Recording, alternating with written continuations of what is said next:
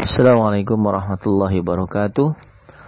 Alhamdulillah hamdan katsiran tayyiban mubarakan fi kama yuhibbu rabbuna wa yardah. Asyhadu an la ilaha illallah wahdahu la syarika lah iqraran bihi wa tauhida wa asyhadu anna Muhammadan abduhu wa rasuluh sallallahu alaihi wa ala alihi wasallam tasliman mazida.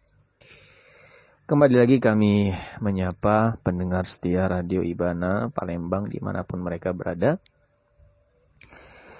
Alhamdulillah kita bersyukur kepada Allah Subhanahu Wa Taala karena masih diberikan kesempatan, masih diberikan peluang barakallahu fikum untuk berjumpa dengan bulan Ramadan, bulan yang penuh dengan berkah, bulan yang penuh dengan rahmah dan ampunan dari Allah Subhanahu wa taala. Semoga barakallahu fikum Ramadan kali ini bisa kita maksimalkan mengisi hari-hari pada bulan Ramadan ini dengan amal ibadah. Barakallahu fikum dan di antara amal ibadah yang paling afdal, yang paling Allah cintai adalah menuntut ilmu. Nah, ya menuntut ilmu itu dikatakan lebih utama daripada ibadah-ibadah yang lain barakallahu fikum. Nah, karena menuntut ilmu itu manfaatnya bukan hanya kembali pada diri kita pribadi tapi pada banyak orang barakallahu fikum. Nah, Uh, sehingga sebenarnya pada bulan Ramadan itu ya bukanlah kita meninggalkan mengkaji ilmu, menuntut ilmu, tapi barakallahu fikum sebaliknya. Nah, pada bulan Ramadan itu kita justru barakallahu fikum lebih banyak untuk memperdalam dan mengkaji ya ilmu agama ini barakallahu fikum. Nah, ya membaca Quran. Nah, jadi bukan hanya sekedar membaca, tapi juga mempelajari barakallahu fikum. Naam. Mendulang ilmu yang kita baca dari Al-Qur'an tadi barakallahu fikum. Naam. Maka di antara upaya mengisi bulan Ramadan ini dengan amal ibadah yang mulia dan afdal yaitu kita akan mengisi waktu luang kita dengan kajian ilmu. Barakallahu. Pada kesempatan kali ini kita akan melanjutkan kembali pembahasan kitab Mukhtasar Minhajul Qasidin tepatnya pada kitab Syarah Ajaibil Qulub. Kitab yang membahas tentang penjelasan keajaiban-keajaiban hati dan kita sampai pada pasal pintu-pintu tempat masuknya iblis atau syaitan di dalam hati seorang insan. Kita langsung saja pada kitab Qala al-Musannif rahimahullahu taala wa minha at-tam'u finnas.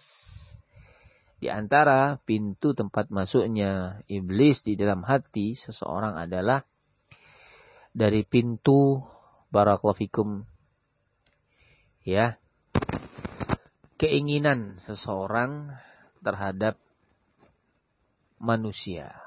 Nah, artinya ketika dia itu punya satu keperluan, keinginan dari orang lain.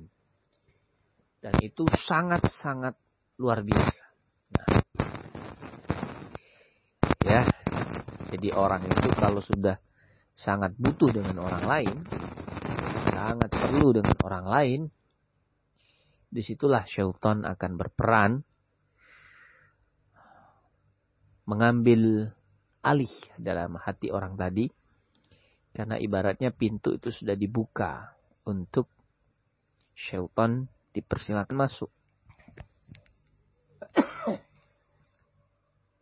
Kata beliau, fa inna man tama'a fi syakhsin karena orang itu kalau sudah ada perlu dengan orang lain. Sudah ada butuh dengan orang lain dan itu sangat-sangat luar biasa.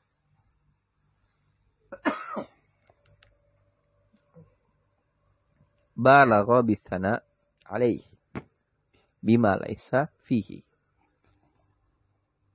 Maka dia akan berlebihan dalam menyanjung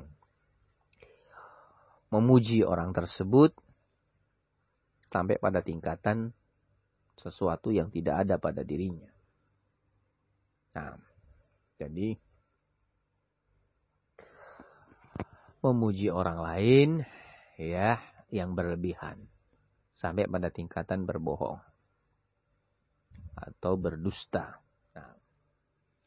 Pujian itu tidak ada pada orang tersebut tapi dia pujikan Nah, dia sanjungkan untuk mengambil hati orang tadi agar keinginan dan keperluan yang dia butuhkan dari orang lain itu bisa tercapai.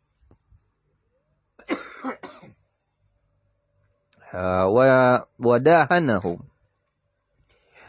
dia akan berbahasa basi dengan orang tadi. Nah, berbahasa basi dalam artian yang negatif, barakallahu fikum, dia harus mengorbankan prinsip-prinsip agamanya, dia harus barakallahu fikum mengorbankan akhiratnya. Ya. dia mengerjakan dosa, meninggalkan perkara yang diperintahkan barakallahu hanya untuk mengambil hati orang lain. Nah, walam ya'murhu bil ma'ruf walam yanhahu anil munkar. Sehingga dia tidak memerintahkan atau mengajak orang tadi melakukan perkara yang ma'ruf. Tidak juga mencegah orang tersebut dari perkara yang mungkar. Ya, karena bahasa basi tadi, para. Nah, agar keinginan dia bisa tercapai, barakallahu fikum ya. Entah itu pengen naik pangkat, ya naik jabatan, barakallahu fikum, atau butuh pinjaman, barakallahu fikum, atau butuh pekerjaan. Nah, dan dia sangat butuh hal itu. Akhirnya dia menjatuhkan harga dirinya, dia menggadaikan agamanya, barakallahu dia menghancurkan akhiratnya. Nah, itu jeleknya ya. Kalau seorang itu sudah memiliki sifat tomak terhadap manusia. Nah, sangat-sangat tergantung dan kecanduan terhadap manusia.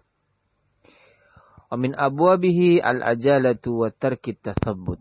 Di antara pintu masuknya syaitan adalah sikap tergesa-gesa. Dan meninggalkan sikap tathabbut. Ya, sikap untuk mengecek. Naam, mencari kebenaran sebuah berita. Barakallahu fikum. Naam. Ini juga barakallahu fikum termasuk salah satu pintu dari pintu yang sering dimasuki oleh syaitan untuk mem memegang kendali dari hati seorang insan barakallahu fikum. Dan tentu kita punya pengalaman yang pahit ya dalam hal ini. Barakallahu fikum. Ya, terkait dengan bagaimana sikap tergesa-gesa dan tidak tasabut itu benar-benar merusak ya barakallahu fikum. Nah memporak-porang memporak-porandakan barakallahu fikum keharmonisan. Naam. Eh tayyib. Keteraturan ya naam. Dan keterkaitan kecondongan hati barakallahu fikum naam dan memang syaitan cukup besar keberhasilannya barakallahu fikum ketika dia berhasil mengambil peluang dari pintu yang satu ini, maka yang akan menjadi korban itu bukan hanya satu pihak atau dua pihak. Tapi banyak pihak, barakallahu fikum. Nah, ya sikap tergesa-gesa, sikap tidak tersebut, barakallahu. Nah, yang lebih menyedihkan lagi adalah ketika barakallahu masing-masing kita mengklaim ya bahwa pihak yang lain yang tergesa-gesa, pihak yang lain yang tidak tersebut. Nah, padahal barakallahu fikum kita juga melakukan hal yang sama. Nah, kita juga terjatuh dalam hal yang sama. Ya, tergesa-gesa, tidak tersebut barakallahu fikum. Nah,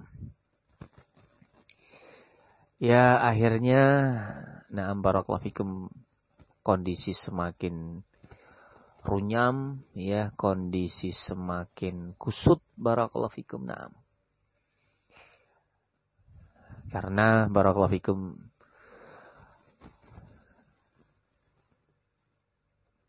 prinsip tidak tergesa-gesa dan tasabut itu hanya diarahkan untuk orang lain, bukan pada pribadi kita masing-masing. Barakallahu fikum. Nah, ya, e, sebenarnya kasus demi kasus cukup sering terjadi. Barakallahu fikum dengan sebab ya al-ajala dan ada mutasabbut barakallahu fikum. Tapi nampaknya kasus demi kasus itu belum belum bisa membuat kita menjadi orang yang dewasa. Barakallahu fikum.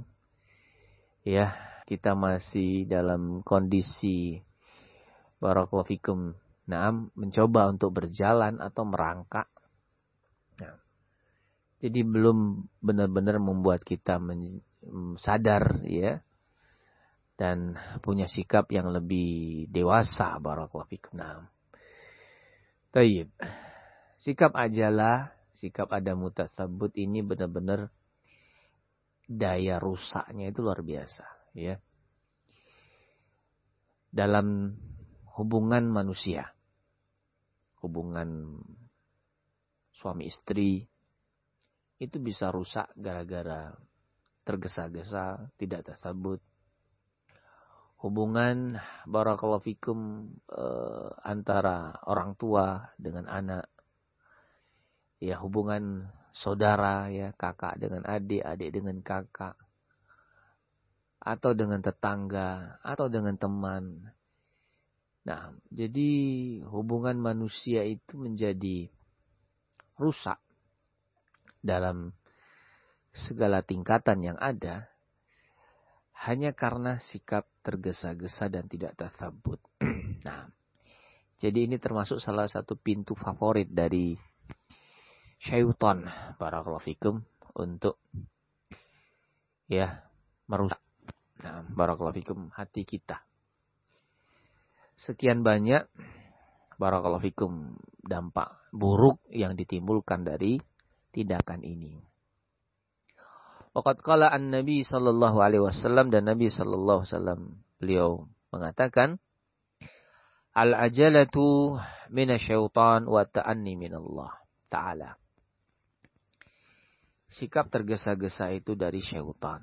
Dan sikap ta'anni, berhati-hati, itu berasal dari Allah. Nah, ya. Jadi harus kita bedakan al-ajala dengan musabaqah. Nah, tergesa-gesa dengan eh, apa? cepat ya, naam dalam melakukan hal yang baik, musabaqah. Sigap dalam melakukan hal hal yang baik. Barakallahu fikum. Naam.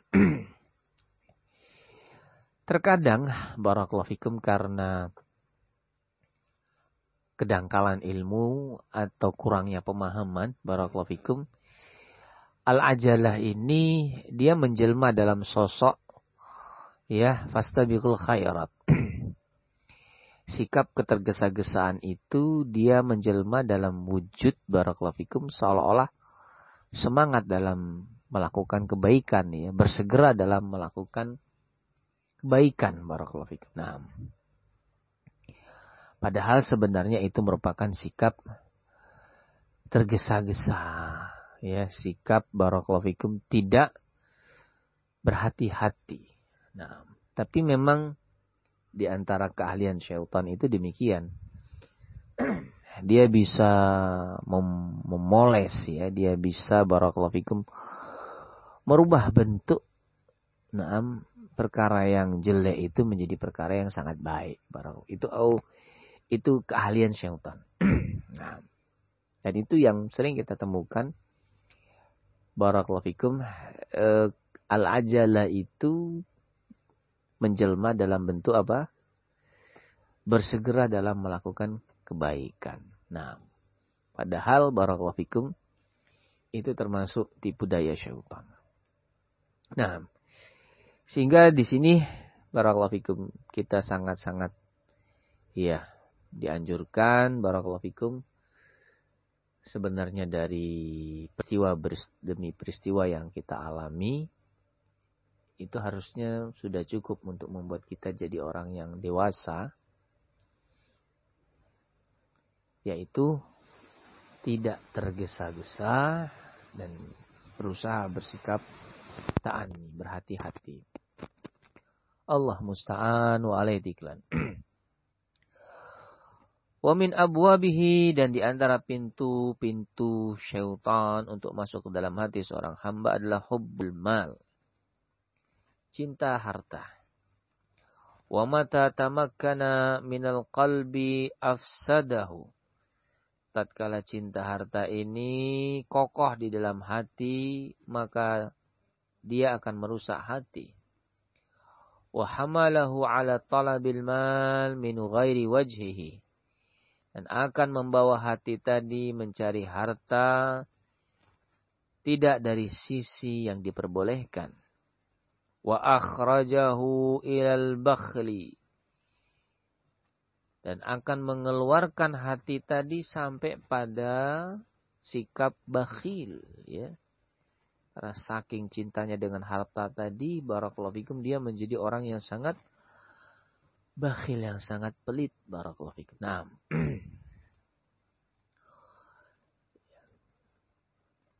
Tayyib. Jadi akan sangat sulit barakallahu fikum ketika kita ya berusaha melobi atau memotivasi orang tersebut untuk berbagi dengan sesama barakallahu fikum.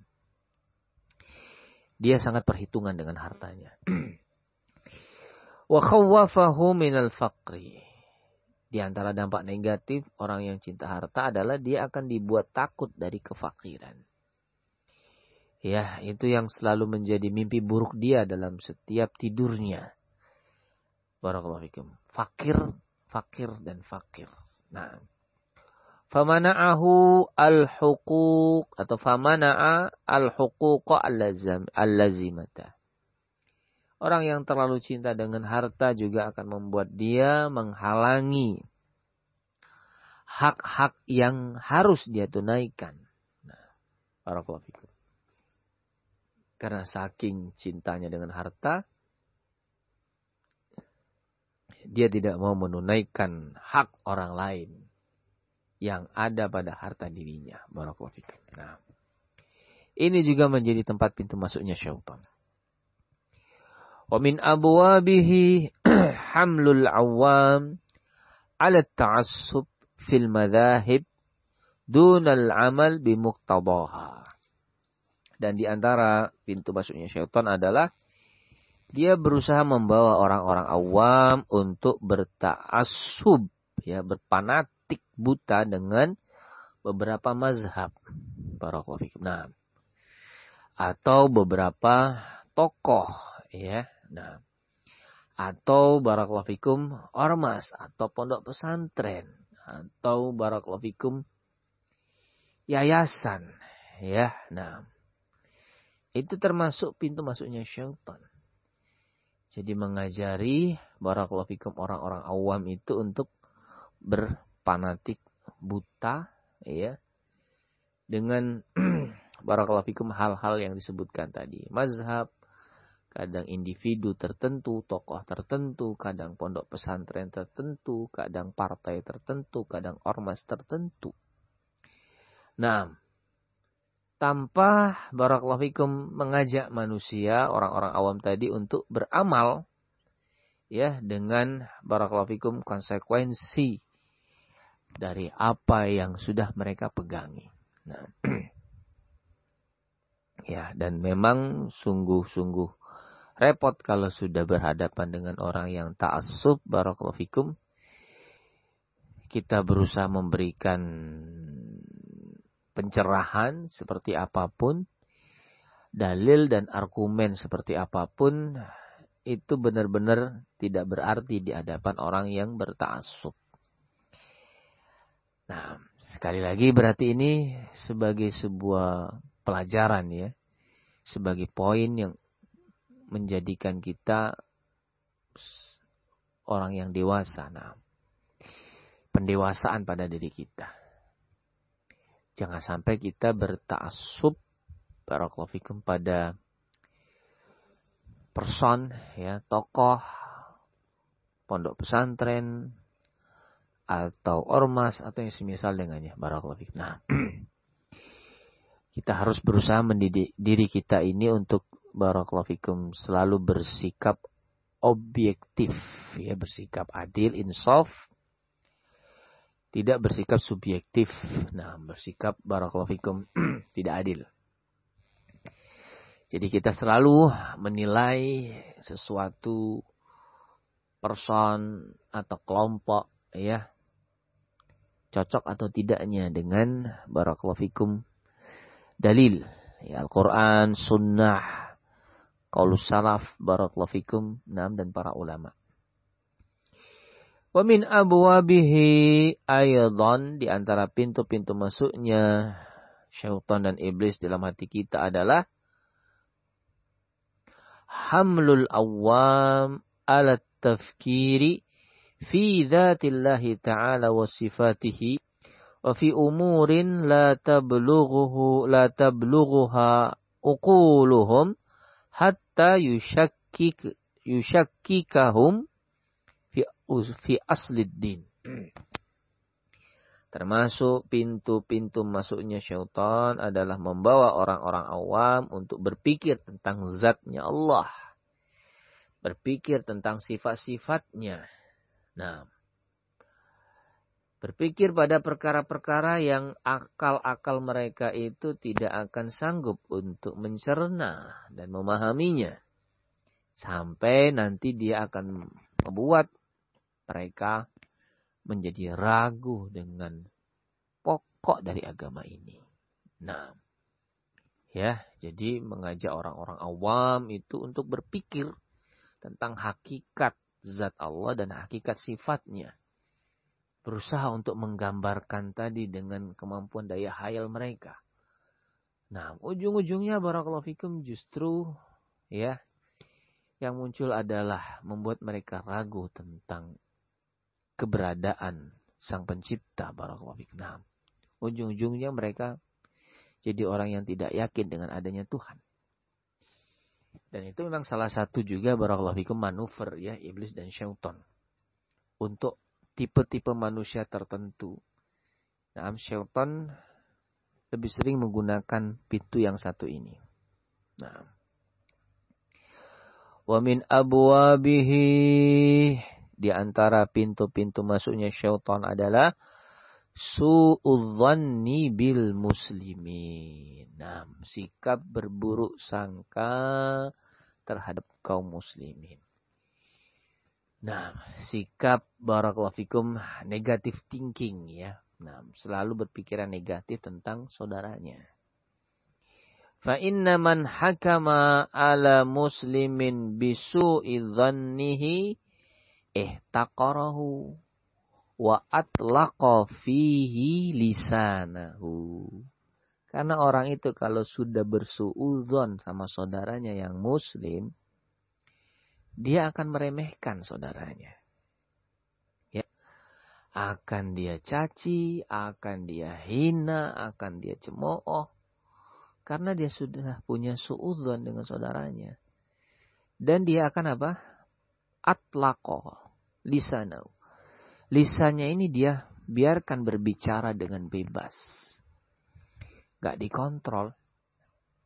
Itulah bahayanya kalau suudzon itu sudah menguasai diri seseorang. Barakallahu Nah, itu akan merusak ya menggerogoti barakallahu fikum sisi baik yang ada pada diri seseorang. Orang yang tadinya dikenal sebagai orang yang khair, orang yang baik, barakallahu fikum, nah banyak hal-hal yang baik. Ya, naam yang keluar dari dirinya, barakallahu fikum. Tapi karena suudzon yang dipelihara, jadi hal-hal yang baik tadi digerogoti lama-lama hilang. Justru yang muncul, yang naik ke permukaan adalah sisi buruknya.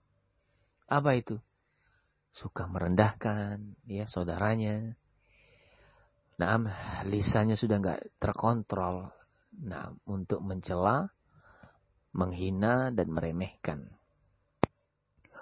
Wa ra'a nafsahu khairan minhu. Masya Allah. Akibat suuzon ini apa? Dia akan memandang dirinya itu lebih baik dari saudaranya.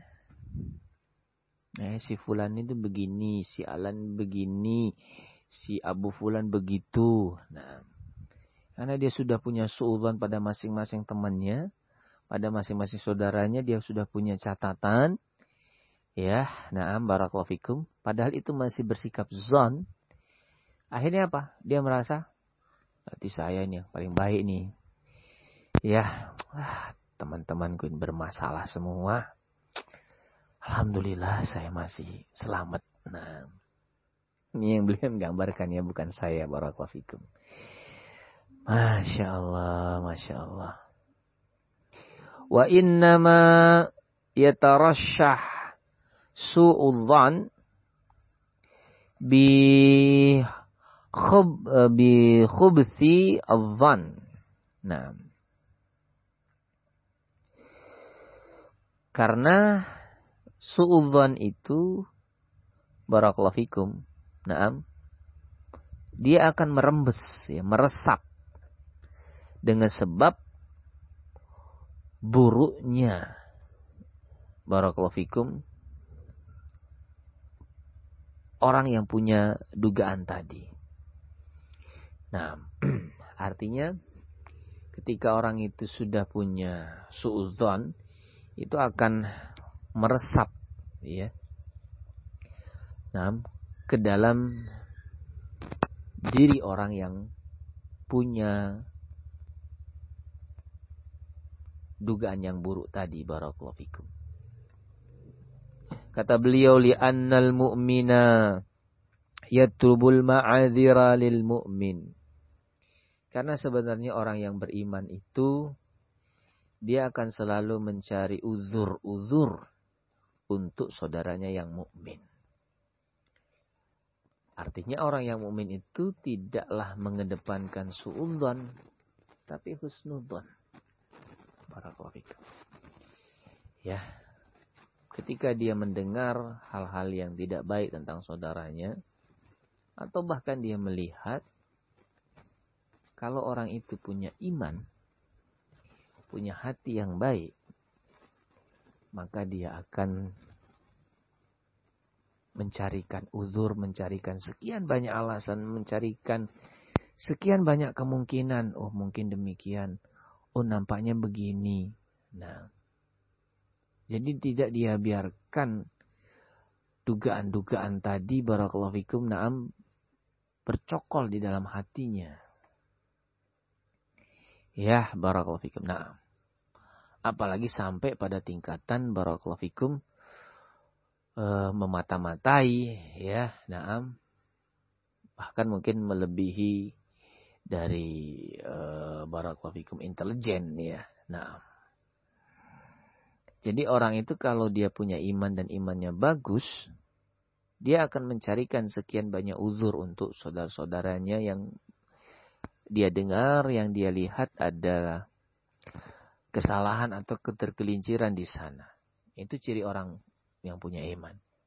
Wal munafiq yabhas an uyubi. Tapi kalau orang itu orang yang munafik, ya, justru dia cari itu aib saudaranya. Nah, barakallahu fikum. ya dia pasang CCTV, dia siapkan rekaman barakallahu fikum na'am dia tunjuk orang-orang tertentu ya untuk memata-matai barakallahu fikum na'am ya selalu mencari aib. Ya mencari barakallahu fikum kelemahan ketergelinciran saudaranya. Nah, dan ketika dia mendapatkan poin-poin tadi, dia simpan. Nah, dia simpan pada satu ketika nanti, ketika dia butuh, itu dijadikan sebagai kartu as barakallahu fikum na'am ya untuk menghancurkan barakallahu fikum orang yang tidak dia sukai atau membunuh karakternya. Allah musta'an wa Nah, itu ciri-ciri orang munafik barakallahu fikum. Sehingga kita memohon perlindungan kepada Allah Subhanahu wa taala dari karakter yang seperti ini barakallahu fikum. Ya, nah sangat sangat berdoa kepada Allah untuk dijauhi dari sikap yang seperti ini dan memohon kepada Allah agar menjadi orang yang mukmin tadi berusaha barakallahu memberikan uzur-uzur atas ketergelinciran dan kesalahan saudara-saudaranya. Wallahu taala alam bisawab. Uh, ini yang bisa kita bahas pada kesempatan kali ini. Kurang lebihnya kami mohon maaf. Subhanakallahumma bihamdika asyhadu an la ilaha illa anta astaghfiruka wa atubu ilaik. Assalamualaikum warahmatullahi wabarakatuh.